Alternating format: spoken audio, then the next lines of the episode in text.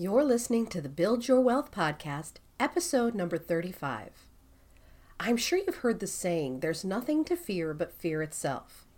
On today's episode, I'll be discussing my surefire strategies to kick your comfort zone to the curb and finally get to the other side of your fears. So stay tuned.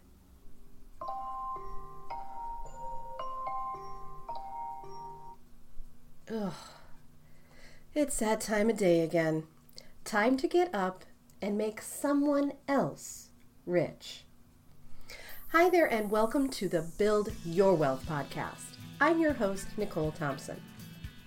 Over the years, I've taken the skills I've learned as a dedicated employee in multiple fields and turned it into a thriving six figure online business to create a wealth of my own. Now I'm here to teach you how to do the same thing. I share my successes and failures as an online business owner with you to help you avoid the pitfalls that can come with being an entrepreneur in the online space.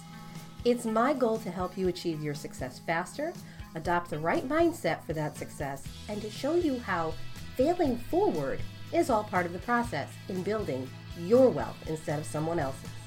This is the Build Your Wealth podcast.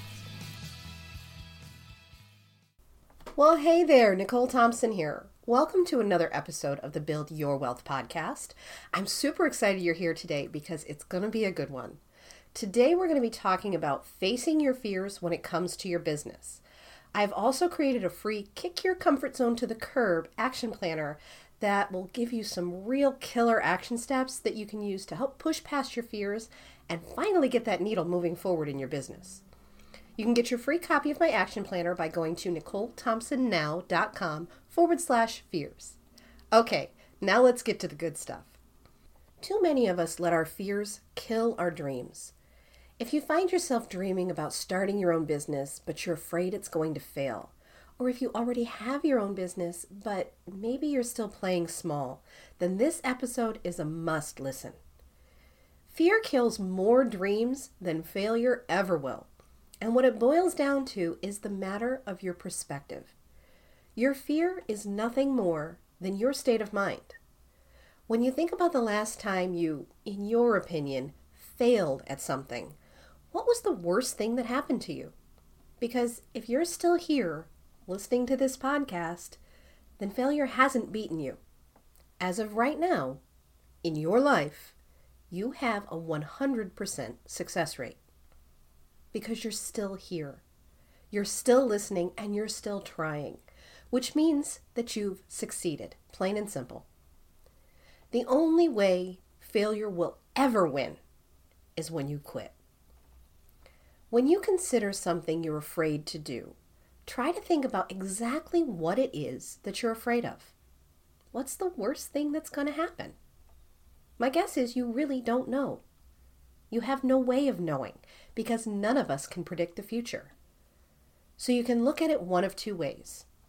You can listen to your fears, play it safe, and not even try, and I will give you a 100% guarantee you will not experience success. Or you can face your fears head on and take a chance on yourself. At least if you try, you stand a chance at success you will always miss 100% of the chances that you don't take. I know this probably isn't going to be your favorite thing to hear, but the only way to conquer your fears is quite literally by facing them head on. I have one guaranteed surefire way to get past your fears, and that's by putting yourself in situations that will force you to face them head on. Are you afraid to speak on stage? Stand up and make a toast at your next family event. Are you afraid to show your face on social media? Pick up your phone, snap a selfie, and post that bad boy on Facebook. Are you afraid to take a chance and start your own business? That's right. Log into GoDaddy.com or NetworkSolutions.com and go get yourself a domain name because you guessed it. If you want to start your own business, the only way you're ever going to stand a chance at success with it is to start. Everything you do in life starts with something that you don't already know. No one is born with any specific skill that they're good at from day one.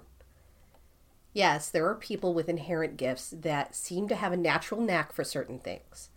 but it's a rare thing that someone can just pick up an instrument or run a marathon without some type of practice. The majority of the time, every single skill that anyone has in life is learned through patience, practice, and repetition.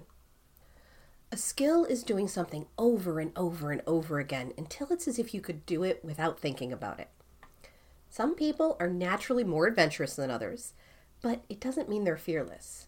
They just look at fear differently.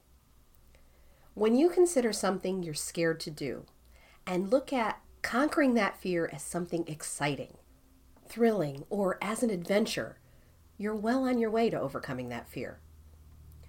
Fear causes a chemical reaction in the body. I'm sure you've heard of the fight or flight reflex. Your brain is constantly trying to protect you from dangerous situations. But what that instinct isn't doing is pushing you outside of your comfort zone. Our comfort zones are our places to go to feel warm and fuzzy, but unfortunately, they're also the place that keeps us stuck. Any athlete will tell you that their greatest improvements in their physique have come when they've pushed their muscles past the point of exhaustion. And any business owner will tell you that the greatest growth in their business has come from stepping outside their comfort zone and doing the things that scare them in spite of their fears. Think of the last time you went on a roller coaster. That feeling as the car slowly clicked up the track, moments before the big drop your heart is pounding. You're a little shaky. Maybe your palms are even a little sweaty because you know what's about to happen. You know you're going to get this burst of adrenaline as you soar over the crest of the peak and plummet back to earth. You might be scared. You may be almost at the peak and be saying to yourself, What was I thinking? Let me out of here. But it's too late. You waited in line. You got into that car. You buckled the safety belt and the gears are in motion. So now you just let gravity do the rest. And as you come to the peak, moments before the big drop, there's a pause. And all you hear is the beating of your heart in your ears. Every nerve in your body is tingling with excitement. And then the drop. Whoosh! All of a sudden your belly's up in your throat and you can't breathe for a split second. And there's this moment of weightlessness and exhilaration. As you come to the base of the hill and you wind around the next corner, your heart's racing again and the excitement is just alive in your body. When you come to the end of that ride, and your heart's still pounding and your hands are a little sweaty, and maybe you're even a little shaky too, a little weak in the knees perhaps. But you did it. You conquered that fear. You rode that roller coaster. You've tamed that beast. And there's a good chance, if you're anything like me, that you can't wait to get back in line to go on that ride again. And in all honesty, even if that ride was fantastic the first time, because you now know what to expect, you're not only less fearful to get back in that line and ride it again, but your heart won't pound as fast. Your palms probably won't sweat so much, and you won't be nearly as shaky the next time around. If you look at anything you're scared of in life, like riding that roller coaster, then you can conquer any fear. Because the takeaway here is not the heart beating, the sweaty palms, and the weakness in that first ride. The takeaway here is ride number two. You think about getting on that ride again because you faced your fear and it wasn't as bad as you built up in your mind. When we do the things that scare us, when we face our fears head on, that is the one and only way to conquer those fears once and for all. Our minds are amazing things. They're incredible organs that are capable of doing unbelievable things. But they're also our own worst enemy because what we're capable of concocting in our minds is always so much worse than reality. Because the truth of the matter is, we have no idea of what the outcome could possibly be until we actually do whatever it is that's scary. If given enough time, our imaginations will come up with the most unlikely possible outcomes that because we've thought of it in our own mind will make it seem that much more likely to happen. So we'll believe just about anything our minds can come up with, no matter how far fetched that outcome may be. If you've ever read a book and then watched a movie based on that book, you'll know exactly what I mean. Because let's say you've read a horror novel. Your mind can concoct the most elaborate, scary monster creature imaginable. But typically, a movie watched after the book will be a bit of a disappointment. And the reason for this is that the producers of that movie can't even begin to create what we envision in our own minds.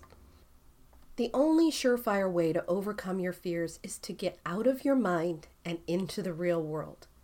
To take those steps that you're afraid to take.